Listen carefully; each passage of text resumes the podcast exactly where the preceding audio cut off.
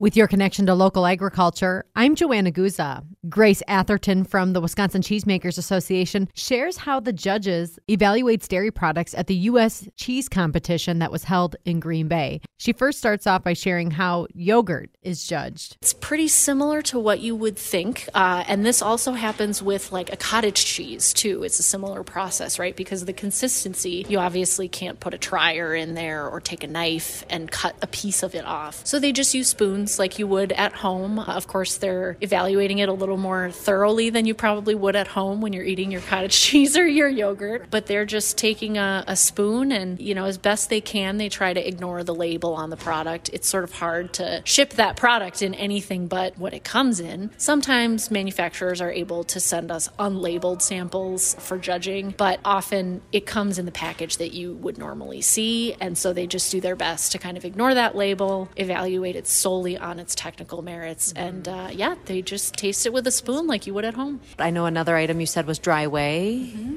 How do they sample the dry whey? Yeah, that's an interesting one.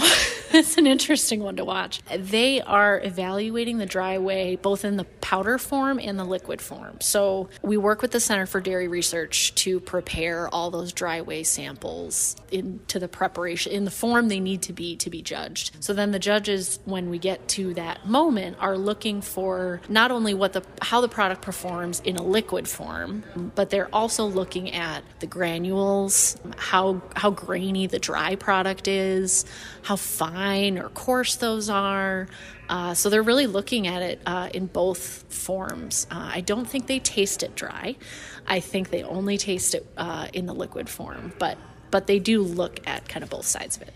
And how do they sample the butter? Butter is pretty similar to the cheese judging because it often comes in it's a pretty similar form.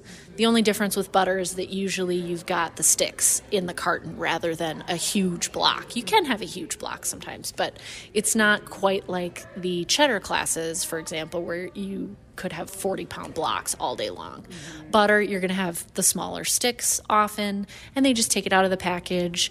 They're looking again at the wrapping to make sure it's nice and tight, that there's no air bubbles that shouldn't be there, uh, no moisture uh, under the surface of the packaging that shouldn't be there, things like that. Mm-hmm. And then once they open the wrapping, they're also looking for uh, nice sharp corners on the butter stick. That's something that might not be quite as crucial for some cheeses, especially obviously the round cheeses. They're not looking for that kind of thing. But when it comes to butter, that's one thing that they're looking for. And then they just take a knife and slice off a piece and taste it all by itself. That's insight from Grace Atherton with the Wisconsin Cheesemakers.